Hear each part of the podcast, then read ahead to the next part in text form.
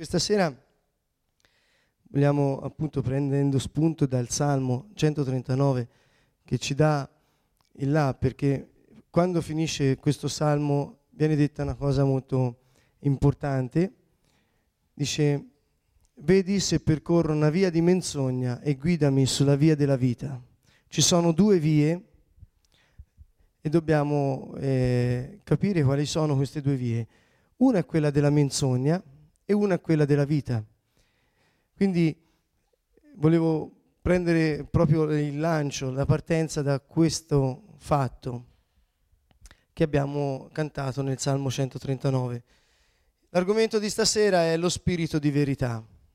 Stiamo facendo la, la serie della realtà dello Spirito Santo e per eh, capire meglio eh, un aspetto importante proprio de- dello Spirito Santo, dobbiamo vedere, fare un particolare stasera su quello che è lo spirito di verità, perché Gesù ne parla.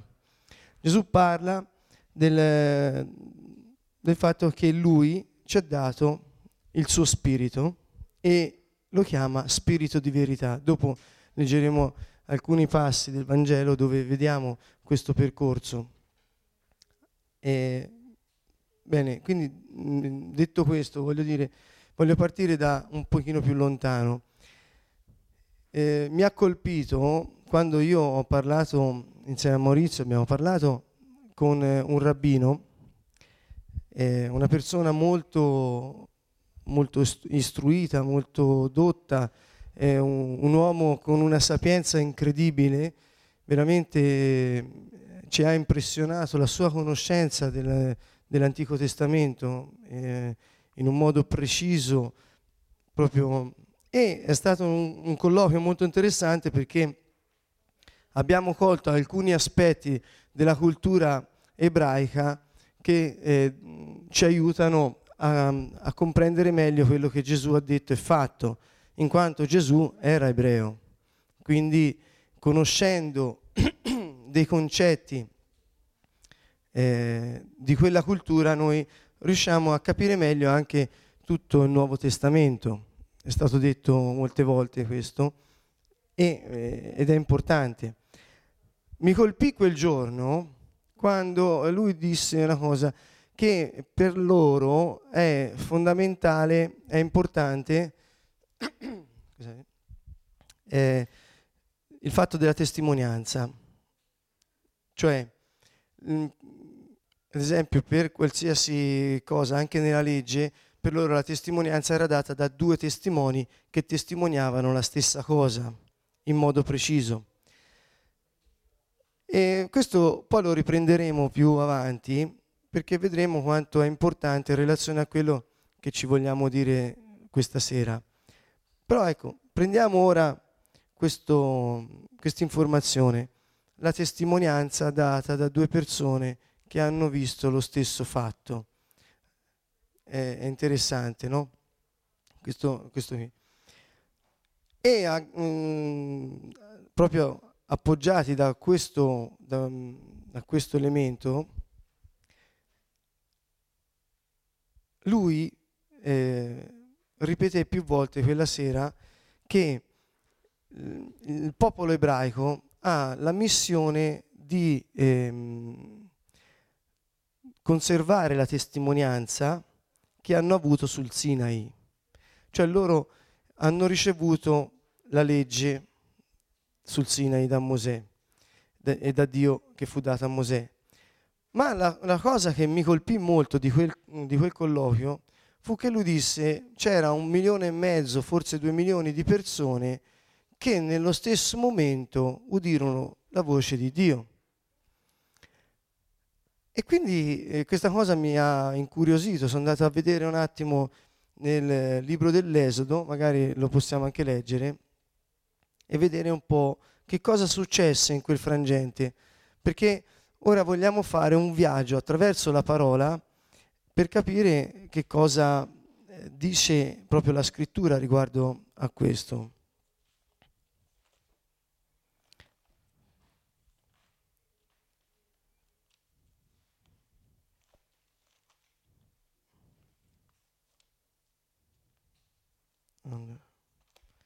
Esodo 19.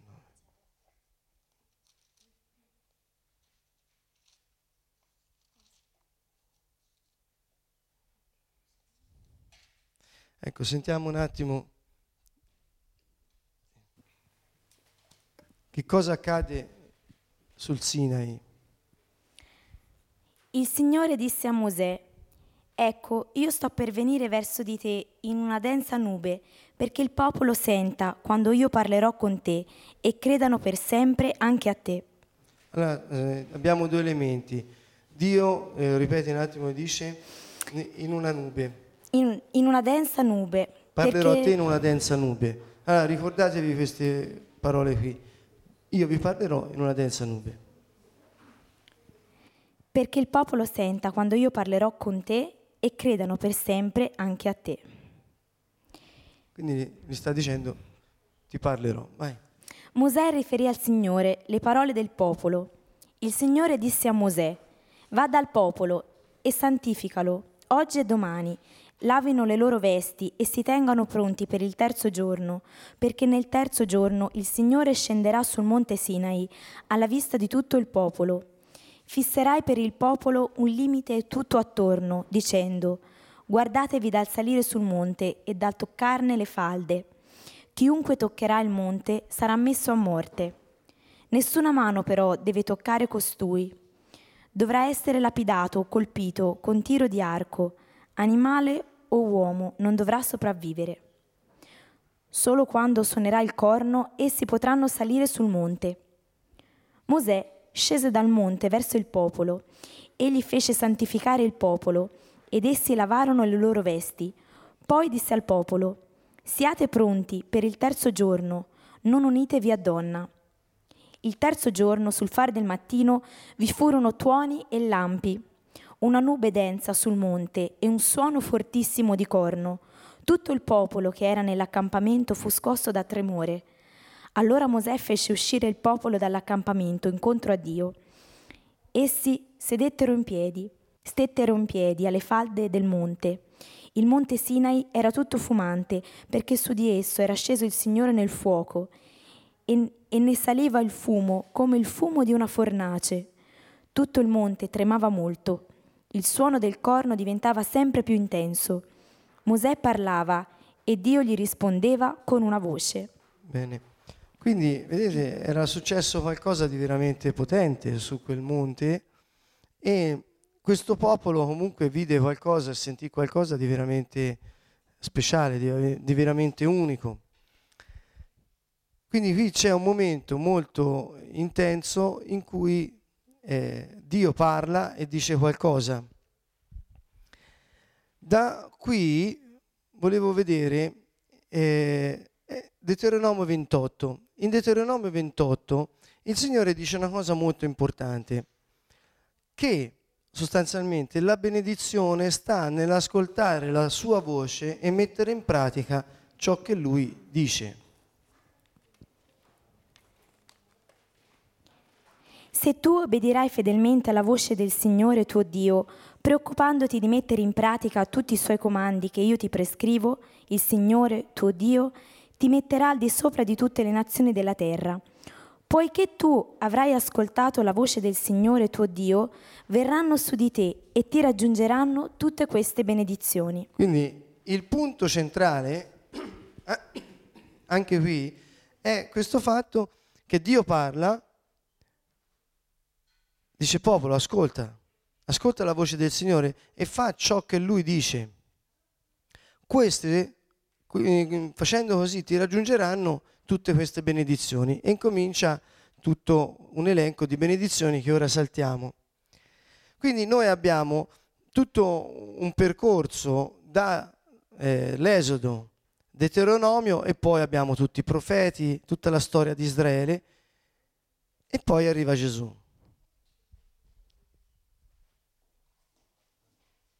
Quindi facevo questo questo percorso per vedere che cosa accade quando arriva Gesù, perché si ripresenta una situazione molto simile.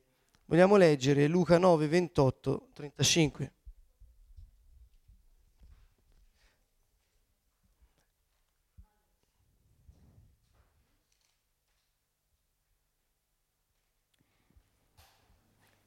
Ventotto, trentacinque. Circa otto giorni dopo questi discorsi, Gesù prese con sé Pietro, Giovanni e Giacomo e salì sul monte a pregare. Mentre pregava, il suo volto cambiò d'aspetto e la sua veste divenne candida e sfolgorante. Ed ecco, due uomini conversavano con lui. Erano Mosè ed Elia, apparsi nella gloria, e parlavano del suo esodo che stava per compiersi a Gerusalemme. Pietro e i suoi compagni erano oppressi dal sonno, ma quando si svegliarono videro la sua gloria e due uomini che stavano con lui. Mentre questi si separavano da lui, Pietro disse a Gesù, Maestro, è bello per noi essere qui. Facciamo tre capanne, una per te, una per Mosè e una per Elia. Egli non sapeva quello che diceva.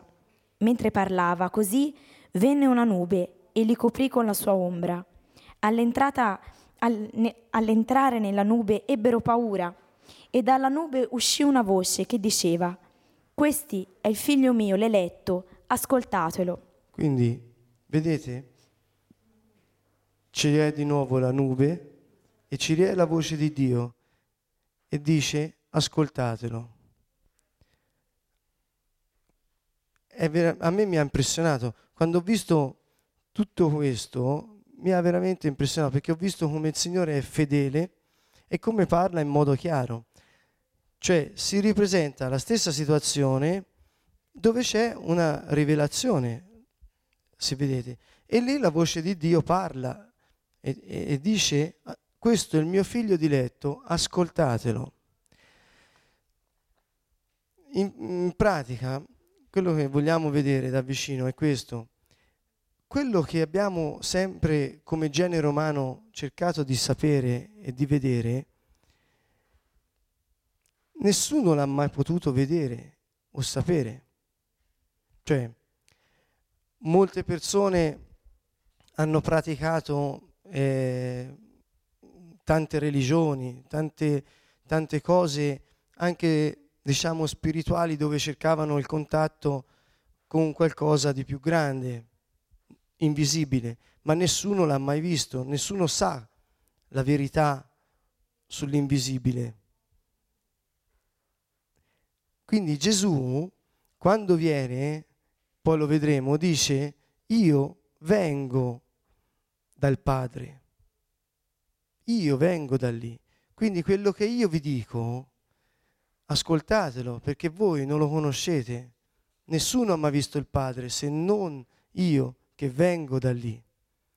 Gesù è venuto dal Padre, è venuto nella carne e ha, ci ha rivelato la verità su Dio. Ci stiamo avvicinando passo per passo a quello che è poi vedremo lo spirito di verità. Quindi siamo partiti dall'Esodo, siamo arrivati sul monte dove Gesù ha avuto la trasfigurazione e ora sentiamo alcune cose sul eh, Vangelo di Giovanni, al capitolo 5, dove Gesù ci dà alcune spiegazioni su questo che abbiamo appena detto.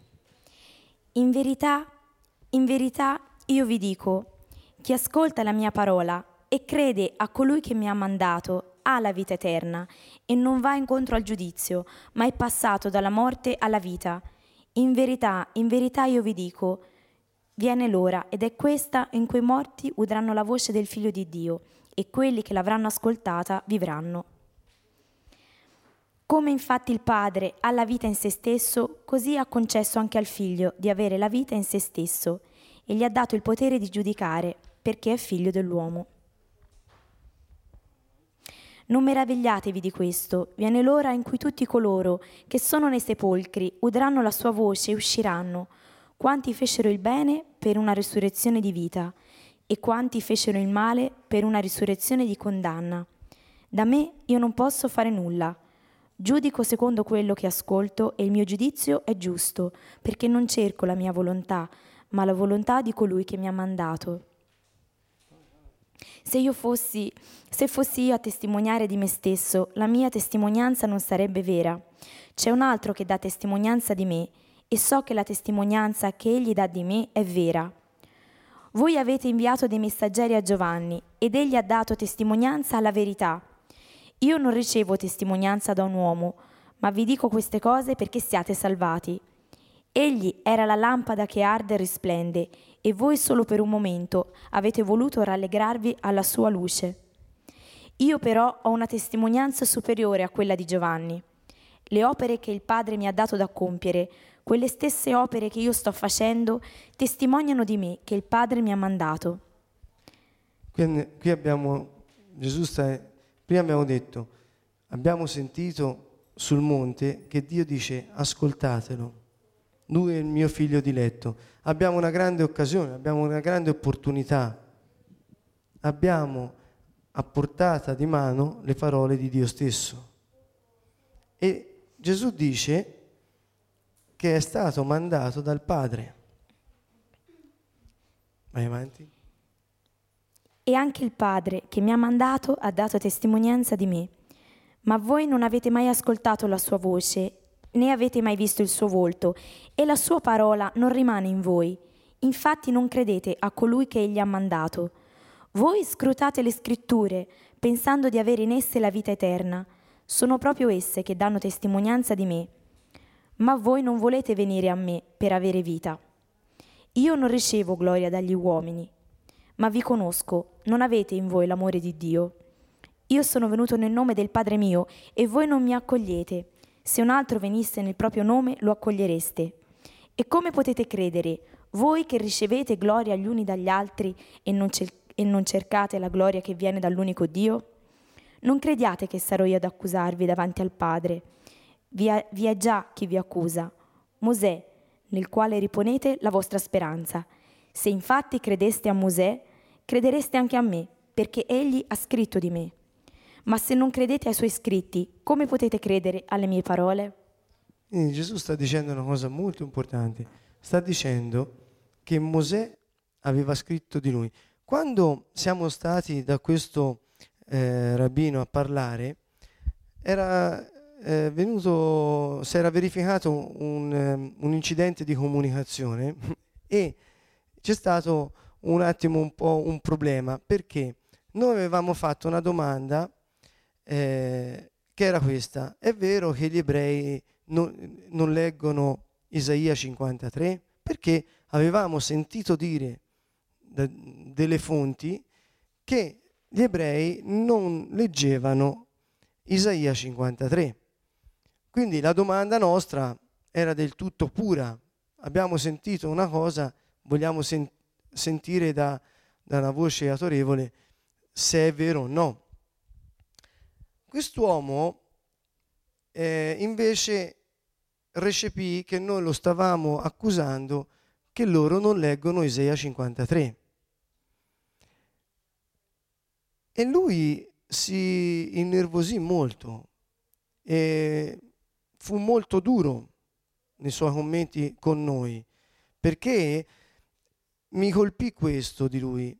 Diceva continuamente, noi siamo depositari della testimonianza ricevuta sul, su, sul monte Sinai e poi i profeti e noi viviamo per custodire questo. Come potete dire a noi che noi non leggiamo Isaia 53? E allora incominciò in, in, in modo sorprendente, incre- fu incredibile, in dieci minuti fece tutto un insegnamento su Isaia impressionante, eh, sapeva le parti a memoria, era una cosa, mi, mi colpì tanto la capacità di quest'uomo di, di muoversi attraverso le scritture di, e ci faceva vedere quanto lui conosceva bene Isaia 53 e Isaia in generale, e i profeti e la legge. Perché e, e, con, e continuamente diceva proprio questo fatto, che loro avevano sentito eh, nel Sinai la voce di Dio e che dovevano eh, custodire questo, questa legge, questa cosa che Mosè aveva ricevuto. Ok? Quando Gesù gli dice, e questo è una persona molto, molto colta, che vive oggi. Ma mi immagino che cosa dovevano essere duemila anni fa quando Gesù si trovava di fronte ai dottori della legge, persone veramente molto sapienti, veramente molto colte, e, e lui gli dice una cosa che per un ebreo, mi immagino, doveva essere devastante.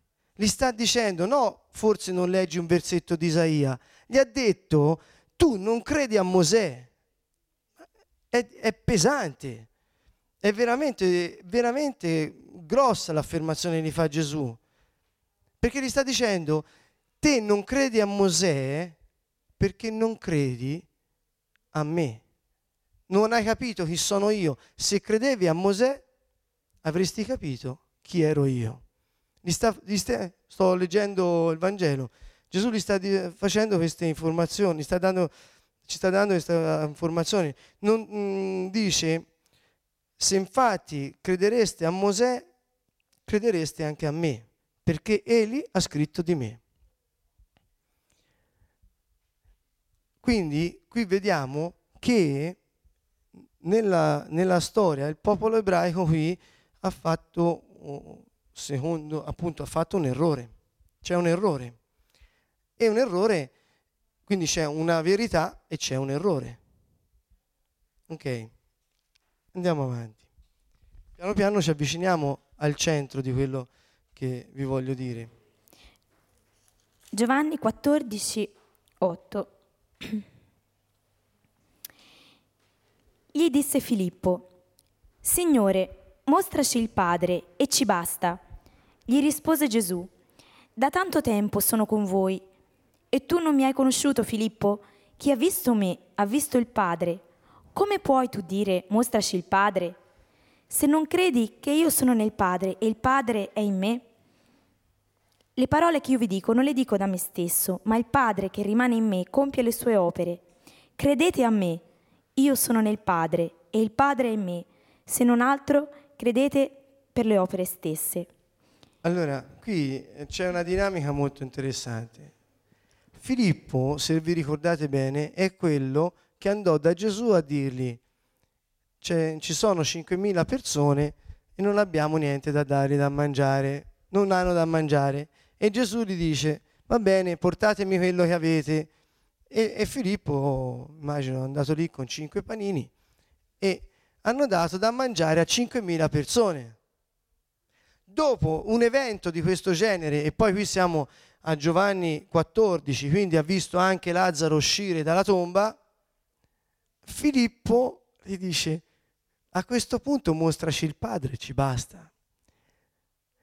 Guardate che noi eh, veramente siamo duri a capire. Con, la, con l'intelligenza, con la razionalità non capiamo la verità. Ha visto risuscitare i morti, lui stesso è andato in missione, ha fatto cose prodigiose, ha visto sfamare 5.000 persone con 5 panini, ha la faccia ad andare davanti a Gesù e dirgli mostraci il Padre e ci basta. E Gesù, eh, ma Filippo, è tanto che sei con me, dopo tutto quello che ha visto, non ha capito chi sono io, non ha capito che io sono Dio, gli sta dicendo. Possibile, vedete, con la zucca, con eh, Anna con la testa, con la testa Dio non si comprende, è troppo grande Dio è troppo grande, anche se ce l'hai davanti, anche se hai visto segni, miracoli, hai visto di tutto, sei stato con Gesù per tre anni da tutte le parti, mostraci il Padre. Eh, Filippo, che devo fare? E allora Gesù gli dice, ma siccome Gesù non è solamente un uomo, ma evidentemente Dio, ha pazienza, e gli dice, Filippo, ora ti spiego io sono il Padre, il Padre è me. Ma è tutto questo. Poi andando sempre avanti su questo capitolo di Giovanni, che è molto bello, vi dico, io per fare questo, questo viaggetto, per arrivare al centro della verità, ho preso alcuni passi, ma se dovevo fare una cosa fatta bene sarebbe letto tutto il Vangelo. Cioè, con questa chiave che stiamo avendo, che stiamo prendendo, vi invito ad andare a leggere in particolare il Vangelo di Giovanni, perché vi aprirà delle stanze bellissime veramente Ora andiamo avanti, piano piano si svela sempre di più. Prosegue così. In verità, in verità io vi dico, chi crede in me, anche egli compierà le opere che io compio, e ne compierà di più grandi di queste, perché io vado al Padre. E qualunque cosa chiederete nel mio nome, lo farò, perché il Padre sia glorificato nel Figlio. Se mi chiederete qualche cosa nel mio nome, io la farò. Se mi amate, osserverete i miei comandamenti, e io pregherò il Padre, ed egli vi darà un altro paraclito, perché rimanga con voi per sempre, lo Spirito della verità, che il mondo non può ricevere, perché non lo vede e non lo conosce. Voi lo conoscete, perché egli rimane presso di voi e sarà in voi. Allora, lo Spirito di verità è presso di voi e sarà in voi. Chiedete quel che volete e vi sarà. Farete le cose che ho fatto io, anzi più grandi. Abbiamo sentito dalla voce nella nube che dice questo è il mio figlio diretto, ascoltatelo. Chi era benedetto e chi era che aveva il potere di spezzare maledizioni? Quelli che ascoltavano la voce del Signore e mettevano in pratica ciò che lui diceva. E Gesù dice, quello l'eletto dice che chi crede in lui può fare tutto. Stiamo attenti, è, un, è veramente potente, è bello, è incredibile la, il potenziale che Dio ha messo dentro ogni uomo. Ha detto, quelli che credono in me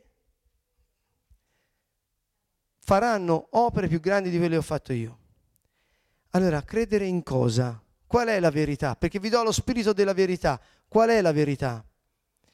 Perché possiamo parlare della verità, come ho detto, per un anno, senza fermarsi, ma dobbiamo partire da un punto fermo, dal fondamento, da quello sul quale tutto si può costruire. Perché se iniziamo da un, un errore non possiamo costruire nella verità. Ma se iniziamo dalla verità, può, può crescere solamente ciò che è giusto. Quindi dobbiamo capire che c'è un errore e c'è una verità principale.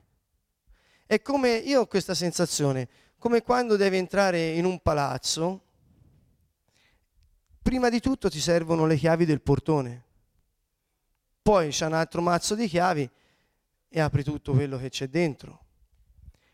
E questo io ho un po' questa visione proprio dell'essere umano. Noi siamo come un palazzo reale dove dentro c'è il re che vive e dove dentro abbiamo le stanze reali. Ma c'è una chiave che ti serve per aprire il palazzo. Quando te sei entrato dentro il palazzo, puoi accedere a tutte le stanze che vuoi e sono dentro di te. Sono tutte dentro di te perché il regno di Dio è venuto ad abitare in noi. Non è fuori, ma dentro di te. Queste sono capacità che noi abbiamo nel nostro spirito, ma dobbiamo capire bene qual è la prima chiave, perché se becchiamo la prima, ne becchiamo tutti. Vediamo un attimo, avviciniamoci alla prima lettera di Giovanni 2:22. Vogliamo vedere qual è l'errore per avvicinarci di più all'essenza della verità. Qual è l'errore? Perché la verità è la realtà. Quindi possiamo vedere ciò che invece è il contrario della realtà.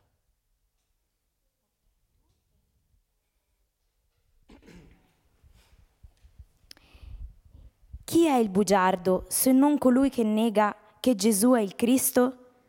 L'anticristo è colui che nega il Padre e il Figlio. Chiunque nega il Figlio non possiede nemmeno il Padre. Chi professa la sua fede nel Figlio possiede anche il Padre. L'errore qual è? Rileggiamo l'errore. Chi è il bugiardo se non colui che nega che Gesù è il Cristo? L'anticristo è colui che nega il Padre e il Figlio. Chiunque nega il Figlio non possiede nemmeno Quindi, il Padre. La negazione che Gesù è il Cristo è l'errore. Allora dobbiamo capire che cosa vuol dire Gesù Cristo. Perché negare che Gesù è il Cristo è l'errore. Allora andiamo a vedere qual è il centro della rivelazione, piano piano. Il punto focale di tutto è Gesù Cristo è Dio venuto nella carne. Questo è il fondamento di tutto, è la chiave delle chiavi, è il principio di, quel, di tutte le nostre azioni, è il principio anche di ogni respiro che facciamo, è il principio di tutto quello che noi vediamo. Gesù Cristo è Dio venuto nella carne, la parola si è fatta carne. Dio è venuto ad abitare nell'uomo, si è fatto uomo e ha parlato. E quando parla Gesù non parla semplicemente un uomo, ma parla Dio che si è fatto uomo. E questa è follia per tutte le religioni, per tutti i credi che ci possono essere, perché è la verità, è l'unica verità sulla quale è possibile costruire. Se non c'è questa verità non si può costruire niente. E questa verità ci può essere solo che rivelata dallo Spirito di verità, perché questa è la verità. Allora vediamo un aspetto che eh, io mi ha incuriosito molto quando me ne sono accorto. Sapete perché Natanaele, quando, vi ricordate la storia di Natanaele? Gesù vede arrivare eh, questo Natanaele e gli dice, ah, un israelita in cui non c'è falsità. Perché? Eh, l'avete mai notato questo fatto? Che lui dice c'è un israelita in cui non c'è, non c'è falsità. Ma per quale motivo gli dice non c'è falsità? Leggiamo un attimo il capitolino. Filippo trovò Natanelle e gli disse, abbiamo trovato colui del quale hanno scritto Mosè nella legge e i profeti. Ah, sì, ecco, scusa, abbiamo trovato quello di cui è stato scritto nella legge, i profeti, Mosè. Quindi per, per gli ebrei è importante questa, questo fatto, è molto importante, ma è importante anche per noi, perché sappiamo che Gesù è Dio. Gesù, il figlio di Giuseppe, di Nazareth. Natanelle gli disse, da Nazareth può venire qualcosa di buono? Filippo gli rispose, vieni e vedi. Gesù intanto, visto Natanele che gli veniva incontro, disse di lui, ecco davvero un israelita in cui non c'è falsità. Fino a qui non c'era motivo. Trovate un motivo per dire che Natanaele non aveva falsità in se stesso? Come faceva Gesù a saperlo? Vai avanti. Natanele gli domandò, come mi conosci? Gli rispose Gesù, prima che Filippo ti chiamasse, io ti ho visto quando eri sotto l'albero di fichi. Gli rispose Natanele, Rabbi, tu sei il figlio di Dio, tu sei re di Israele. Avete capito? No, eh? non c'è falsità in questo israelita. Da lì a un minuto quello, Natanaele avrebbe affermato che Gesù Cristo è il figlio di Dio, il re di Israele. È interessante. La verità era già su di lui. Vedete, non c'è falsità. Perché? Da lì a poco Natanaele dirà, tu sei il figlio di Dio. Guardiamo cosa è successo a Pietro in Matteo 16, 13, 19.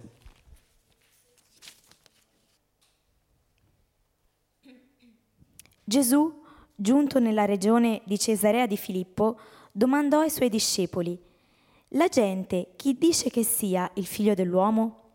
Risposero, alcuni dicono Giovanni il Battista, altri Elia, altri Geremia o qualcuno dei profeti. Disse loro, ma voi chi dite che io sia? Rispose Simon Pietro, tu sei il Cristo, il figlio del Dio vivente. E Gesù gli disse, Beato sei tu, Simone, figlio di Giona, perché né carne né sangue te lo hanno rivelato, ma il Padre mio che è nei cieli. E io a te dico, tu sei Pietro, e su questa pietra edificherò la mia chiesa, e le potenze degli inferi non prevarranno su di essa. A te darò le chiavi del regno dei cieli. Tutto ciò che legherai sulla terra sarà legato nei cieli, e tutto ciò che scioglierai sulla terra sarà sciolto nei cieli. Allora ordinò ai discepoli di non dire ad alcuno che egli era il Cristo. Sentito Pietro? Voi chi dite io sia? E Pietro gli dice, tu sei il Cristo, il figlio di Dio vivente. Gesù gli dice, questo non è la tua intelligenza, non è sangue, questo è, sei beato, sei felice perché questo te l'ha rivelato il Padre. Possiamo dire anche poi, ad esempio, che una, un'interpretazione di questo può essere su questa pietra, cioè su questa rivelazione edifico la mia, la mia chiesa. Cioè quale? Quale rivelazione? Che Gesù Cristo è Dio venuto nella carne. Questa è la rivelazione. E Pietro l'ha avuta dal Padre, non l'ha fabbricata, non l'ha studiata, è venuta dal Padre questa rivelazione. Questa rivelazione qui è il fondamento, è la pietra sul quale possiamo costruire tutto della nostra fede. Leggiamo un attimo sul Vangelo di Giovanni al capitolo 15. Uh, 5.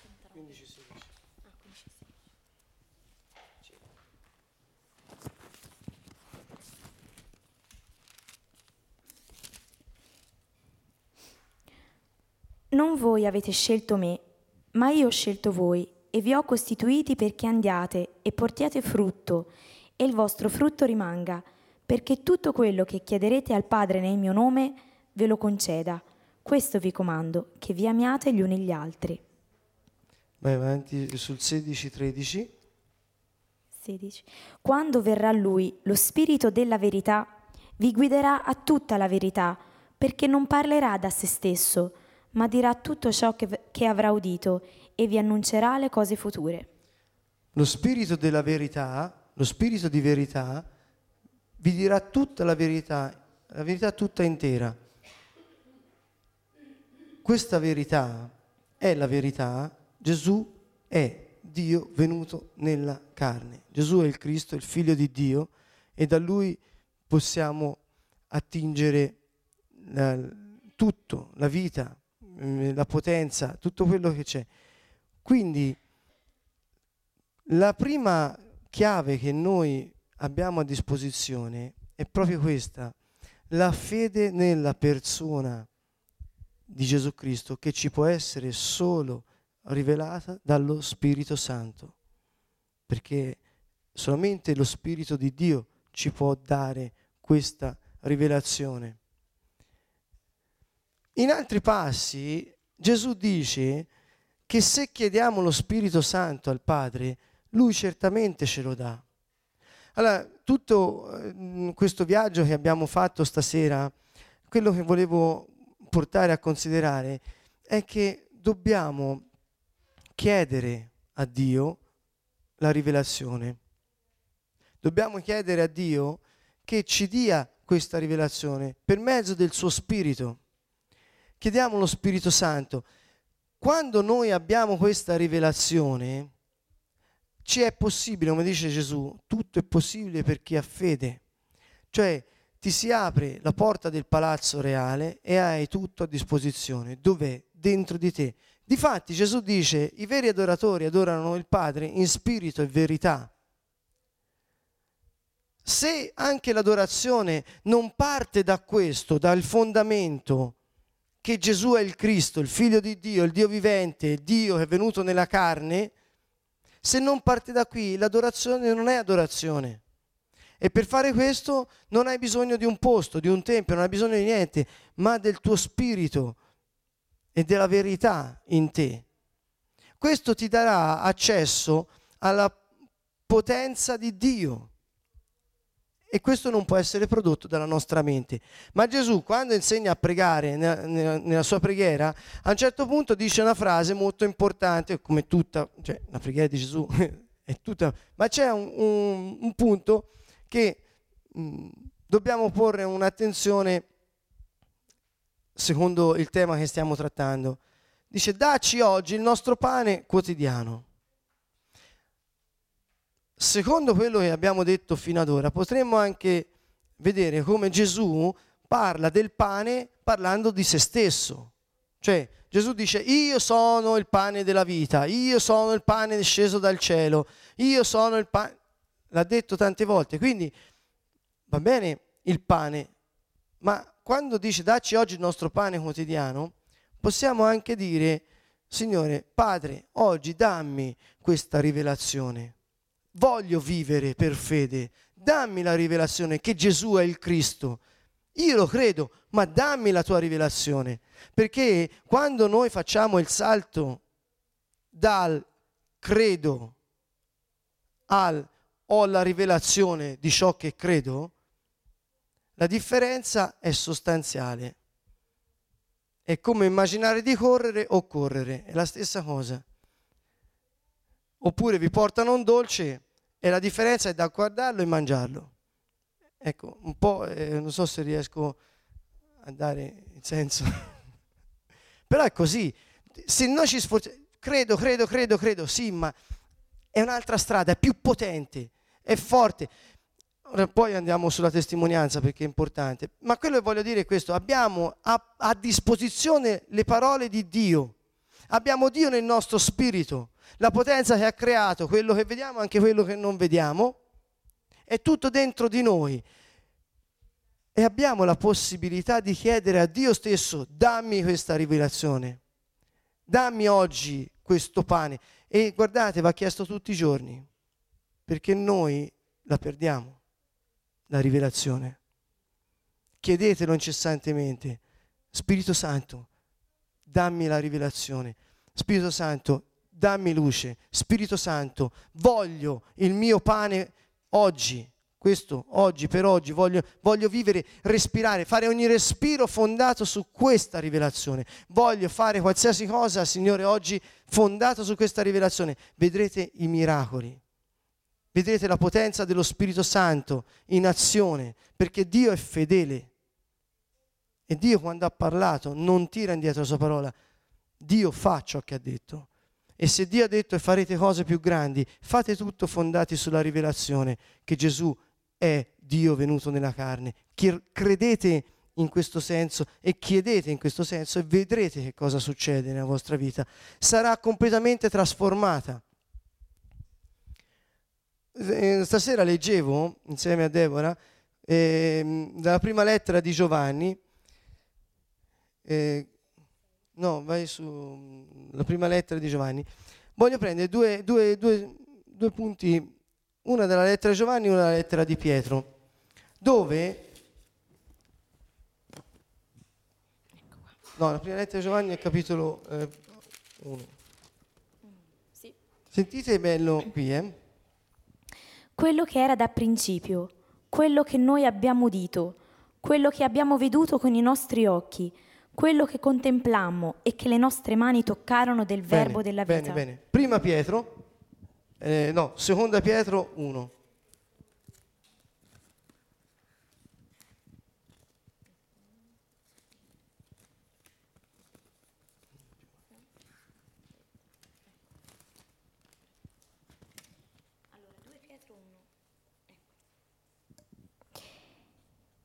Egli infatti ricevette onore e gloria da Dio Padre quando giunse a lui questa voce dalla maestosa gloria. Questi è il figlio mio, l'amato, nel quale ho posto il mio compiacimento. Questa voce noi l'abbiamo udita discendere dal cielo, mm? mentre eravamo con lui sul santo monte. Rileggi l'ultima parte. Questa, Questa vo- voce noi l'abbiamo udita discendere dal cielo, mentre eravamo con lui sul santo monte. Rivai da Giovanni quello che era da principio, quello che noi abbiamo udito, quello che abbiamo veduto. Quello che abbiamo udito, abbiamo veduto. Chi c'era sul monte? Giovanni, Pietro e Giacomo. Giacomo non ha scritto, perché quello che scrive qui le lettere non è lo stesso che era con loro sul monte. Guardate, se leggete le lettere, vi invito a farlo, provate a leggere quella di Pietro e quella di, di Giovanni e sentite che c'è come un po' di gas in più, diverso, Non so, se, forse lo fa a me questo effetto, ma ho capito che cos'è. Tutti e due fanno sapere che loro erano su quel monte e loro hanno sentito Dio che ha parlato e ha detto questo è il mio figlio diletto. Sia Giovanni che, ehm, che Pietro fanno riferimento ad aver sentito, udito e visto. E questo mi, mi, ha, mi ha colpito quando ho ripensato al fatto che per gli ebrei, nella cultura ebraica, è importante la testimonianza almeno di due testimoni era uno spunto che vi volevo dare perché è stato molto bello vederlo. Però ora volevo leggere la prima lettera di Giovanni al capitolo 5.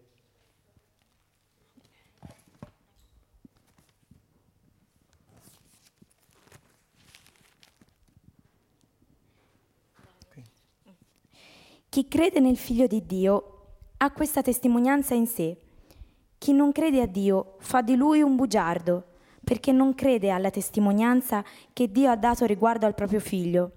E la testimonianza è questa. Dio ci ha donato la vita eterna e questa vita è nel suo figlio. Chi ha il figlio ha la vita, chi non ha il figlio di Dio non ha la vita. Questo vi ho scritto perché sappiate che possedete la vita eterna, voi che credete nel nome del figlio di Dio. Questo mi sembra molto, eh, molto chiaro. Giovanni chiude così dicendo chi ha il figlio ha Dio, chi non ha figlio non ha Dio, perché il figlio è Dio, evidentemente. E hai la vita eterna per questo. Quindi, per riassumere, Gesù Cristo è Dio che si è fatto uomo, ha parlato e ci ha detto le cose che solo Dio può sapere. Quindi noi, credendo in Lui e facendo ciò che Lui ha detto, possiamo mettere in azione nel naturale le cose che vengono dalla realtà superiore, cioè quella eterna. E ciò sarà che esce da noi. Questa è una potenza che noi abbiamo a portata di mano. La nostra esperienza è nata proprio da, da questo. Quando io sono venuto alla fede, Venivo da un percorso che sinceramente con, la, con, la, con le questioni di fede e con le religioni non aveva niente a che fare. Poi è successo che non, molti anche che sono collegati, voi sapete, ve l'ho già raccontata la mia storia, stavo male, ho avuto una preghiera di liberazione e da lì è iniziato un processo di guarigione, sono stato guarito, quello mi aprì gli occhi. E eh, venne dentro di me questa consapevolezza, questa certezza che ero entrato in contatto con il vero Dio, Gesù Cristo. Da quel momento la mia vita è completamente cambiata e poi c'è stato un giorno in cui ho fatto il battesimo nello Spirito in cui è successo qualcosa di straordinario. Perché fino a quel momento venivo, eh, diciamo, aderivo a, a, quello che leggevo nel Vangelo, eh, diciamo, con la, con la mia volontà. Cioè, ero stato liberato, ero stato guarito e quello che leggevo lo credevo.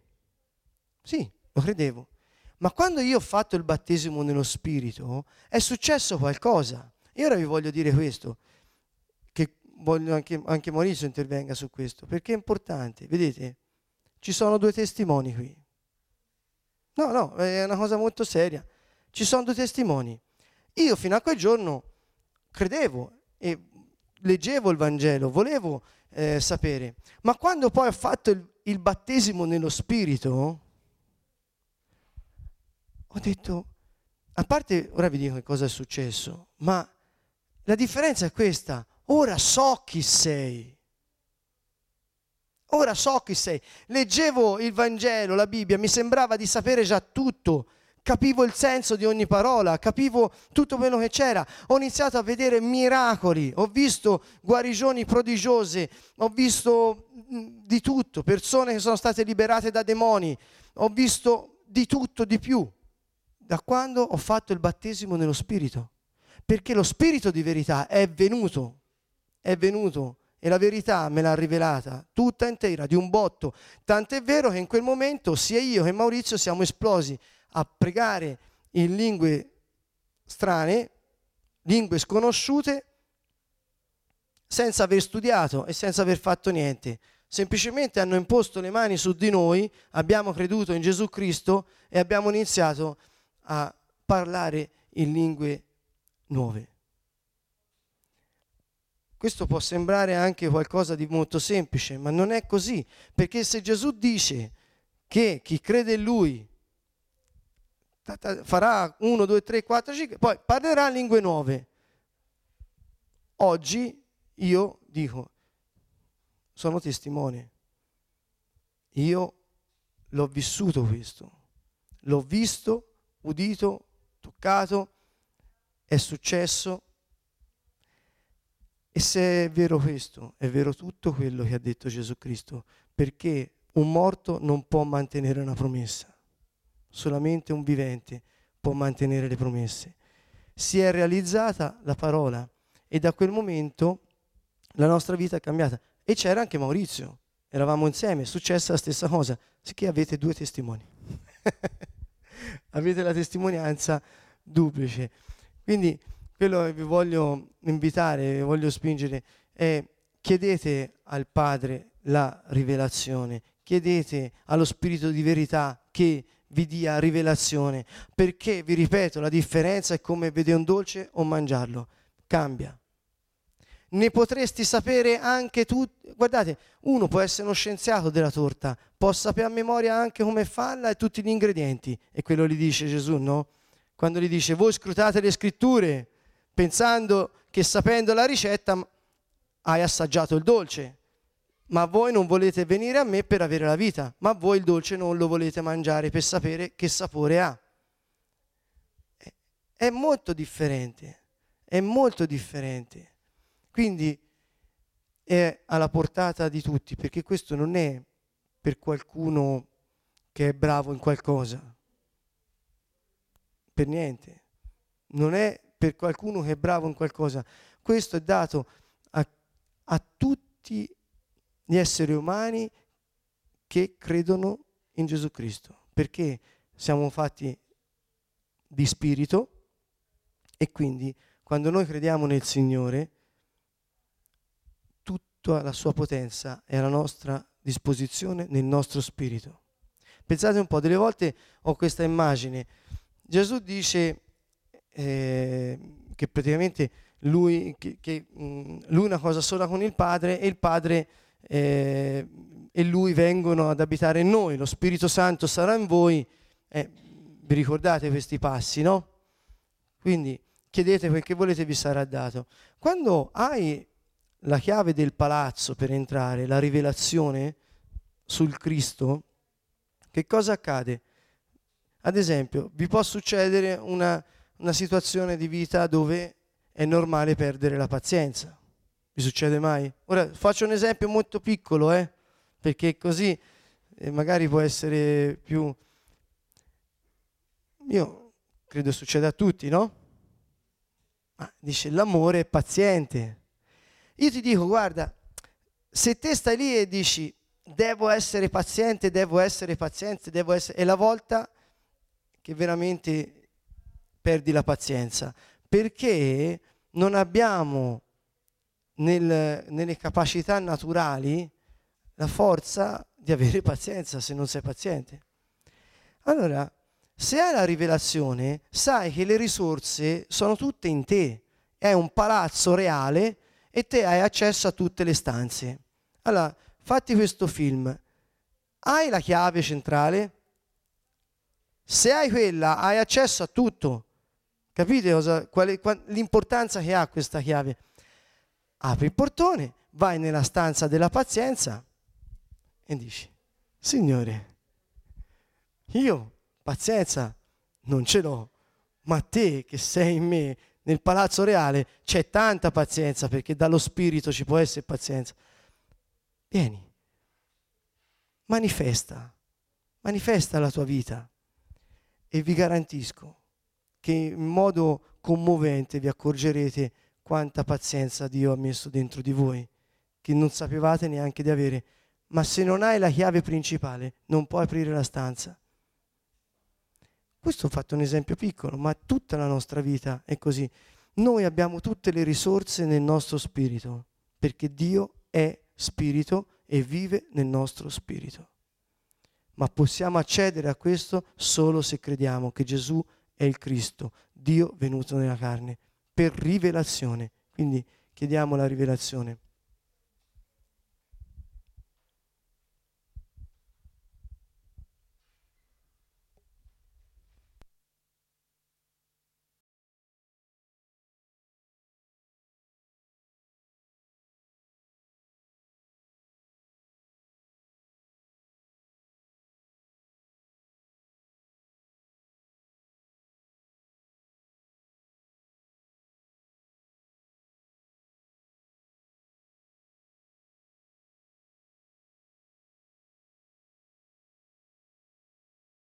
E cioè che se parli con gli ebrei, loro eh, e gli chiedi chi aspettano, loro dicono il Messia, e poi se gli chiedi chi sarà per voi il Messia, loro dicono un uomo.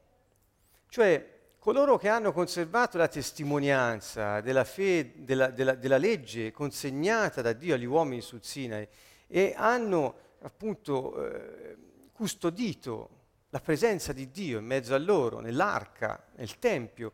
Ebbene, proprio loro aspettano, aspettano ancora un uomo che venga ad instaurare il regno di Dio sulla terra. Dio ha sorpreso tutti, perché era già scritto nei profeti, era già scritto nella Bibbia, ma non l'hanno visto. Dio ha sorpreso tutti perché lui è venuto come uomo.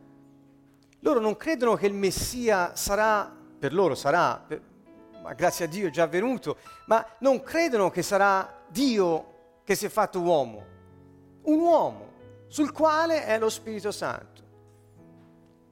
Ecco, la novità del cristianesimo è questa, che Dio è diventato uomo per poter insieme agli uomini costruire il suo regno sulla terra. Questa è la novità del cristianesimo. Quindi chi dice, chi, no, chi non riconosce questo, non riconosce la novità di cui è portatore. I cristiani di oggi danno per scontato questo, nemmeno ci pensano. Ma se parlate con coloro che dicono che custodiscono la verità, loro non l'hanno riconosciuto. Eppure Daniele era stato chiaro, è il figlio dell'uomo, cioè Dio che ha sembianze umane nel cielo, riceve dal Padre il trono, il, dal trono glorioso il regno di fuoco e lo porta ai santi dell'Altissimo in terra, costui è Dio che in forma umana porta il suo regno ai santi dell'Altissimo in terra. È chiaro, soltanto che non l'hanno riconosciuto. Non perché non hanno riconosciuto i segni, cioè non potevano pensare che Dio avrebbe assunto forma, non dico nemmeno umana, forma. Non ci possono, non possono pensarlo questo. E Dio ha sorpreso tutti, tutti dal primo all'ultimo. Dio ha preso forma e ha preso forma umana. E lui stesso è venuto in questa forma umana e si è fatto come noi. Il Messia, Messia vuol dire Cristo, vuol dire unto, cioè l'unto è colui che è sacerdote o re. Sapete che Davide era chiamato Messia. Infatti Gesù sarebbe stato il figlio di Davide, il Messia che aspettavano, doveva essere il figlio di Davide. E lui doveva essere vero uomo e vero Dio, perché come vero uomo doveva espiare i peccati per gli uomini e come vero Dio avrebbe dovuto riportare il suo regno celeste sulla terra. Ecco perché questa duplice eh, eh, visione eh, appunto sugli eventi, fondamento della nostra fede, non possono non partire da questo. Gesù è il Cristo, il figlio del Dio vivente.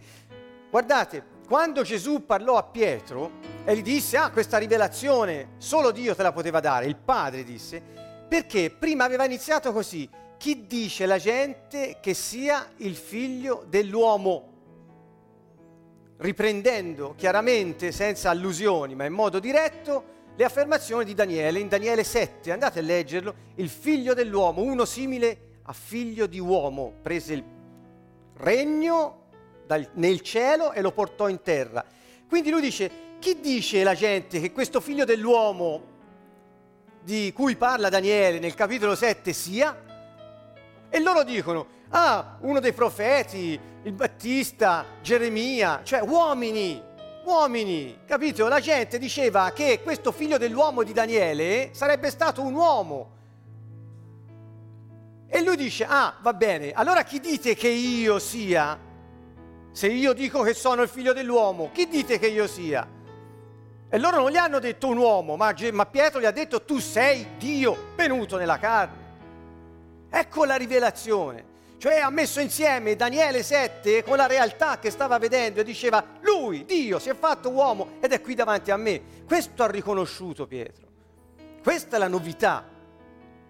Ecco che cosa. E chi è lo spirito della verità? Lo spirito della verità è il Cristo stesso che una volta risorto si è fatto spirito datore di vita ed è venuto a vivere dentro di noi. E cioè è colui che testimonia la verità cioè lui stesso che dentro di noi, incarnatosi di nuovo in tutti gli uomini che credono in lui, dice ancora la verità tutta intera, dicendo Gesù Cristo è il figlio del Dio vivente, è Dio che si è fatto uomo per salvarti e riportarti il regno. Questo è così semplice, è semplicissimo. Ebbene, questo ha mandato all'aria i piani di tutti i sapienti, poiché quel figlio di Dio è morto su una croce, in un modo ignominioso, che vuol dire vergognoso, eppure è risorto ed è asceso al cielo, ha mandato il suo spirito. Cioè c'è la natura, l'essenza dell'uomo e di Dio insieme. Questa è la meraviglia che Dio ha fatto con l'incarnazione. E venendo poi a dimorare in noi, ha riprodotto la stessa situazione, diventando Lui stesso la nostra vita e noi un solo spirito con Lui. Questa è la verità è lo spirito della verità che in greco, perché questo ci è stato portato in greco, il, Vangelo, il Nuovo Testamento l'abbiamo avuto in greco noi, e la parola è aleteia. Aleteia vuol dire non solo verità, ma anche realtà. Quindi Gesù diceva io sono la realtà, disse io sono la via, la realtà, la vita, la via, la verità, la vita, la, la realtà. Io sono la realtà di chi è nel cielo, venuto nella dimensione dello spazio e del tempo. Io sono la realtà visibile di Dio. E quando dice mando lo spirito di realtà, vuol dire che quello spirito ci testimonia che la realtà è Lui dentro di noi, ancora una volta Dio nell'uomo. Questo è lo spirito di verità ed è la realtà di Dio in mezzo a noi, dentro di noi. Queste sono le riflessioni che mi, mi venivano spontanee mentre ascoltavo questo viaggio attraverso la scrittura che Fabrizio ci ha suggerito.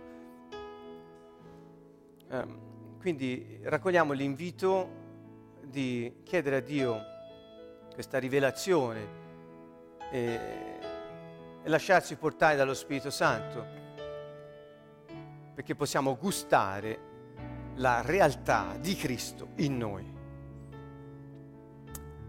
Bene, l'invito non è solo per chi è presente qui, ma ovviamente per i molti amici presenti sul web e eh, insieme preghiamo, lasciamoci guidare attraverso il canto e la musica,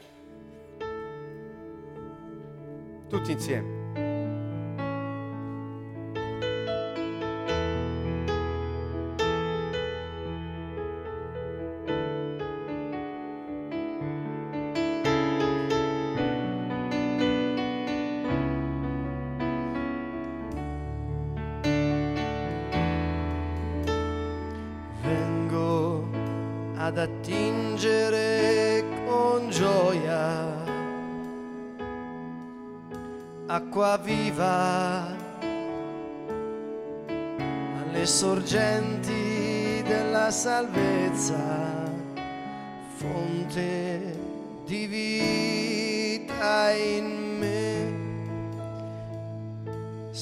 Leggiamo anche altre parti del Vangelo, vediamo Quando Gesù passa e sana le persone, le guarisce, le libera, spesso, anche sempre, vediamo che dicono tu sei il figlio di Dio, figlio di Davide.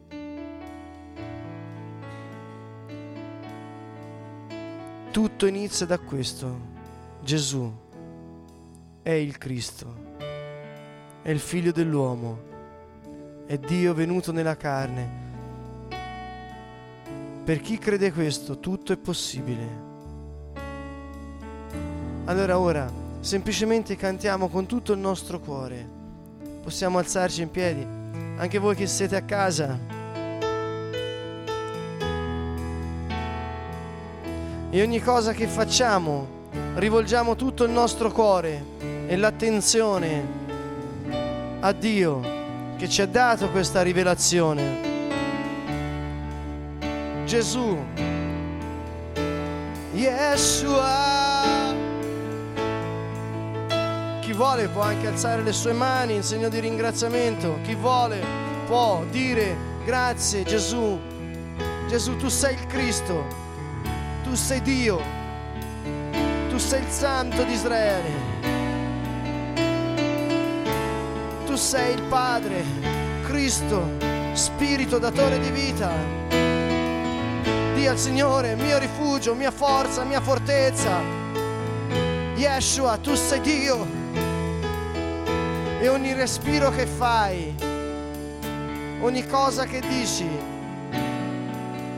fallo e dillo fondato da questa verità. Gesù, sei Dio, tu sei Dio. Vengo ad attingere con gioia, dillo al Signore tuo Dio con tutto il tuo cuore, acqua viva, alle sorgenti della salvezza, fonte di vita in me.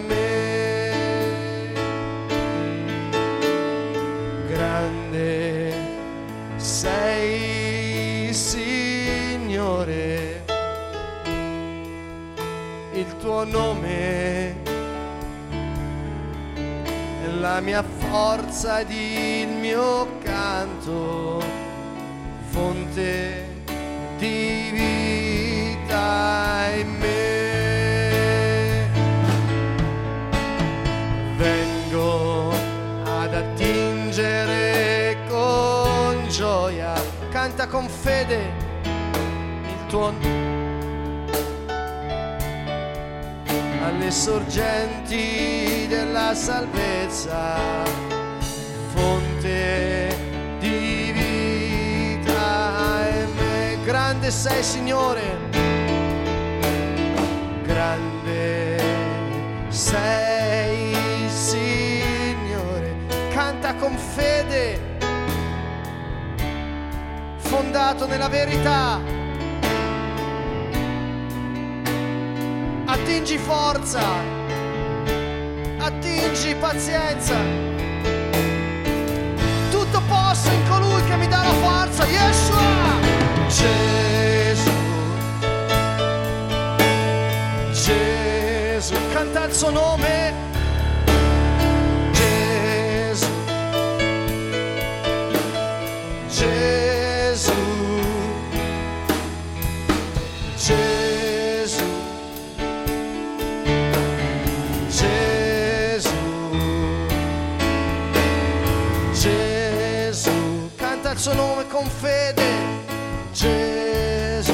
Potenza nel suo nome. Gesù, lui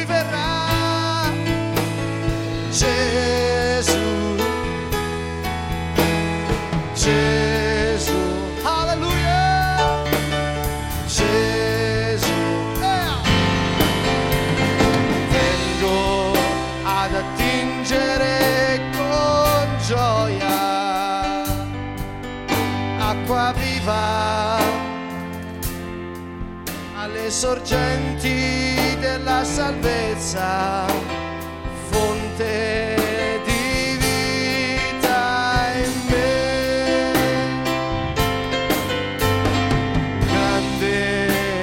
Sei, Signore, il tuo nome, la mia forza di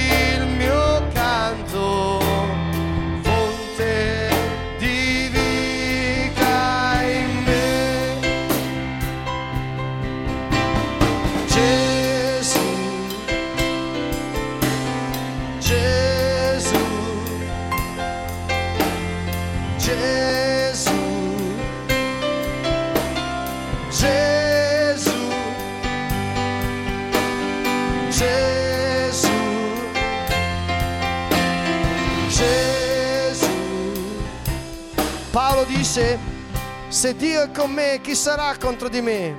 Né principati, né potestà, né fortezze, né morte, né vita, niente può separarmi dall'amore in Cristo Gesù. Perché se Dio è con me, chi potrà essere contro di me? Se hai questa rivelazione, tutto è possibile.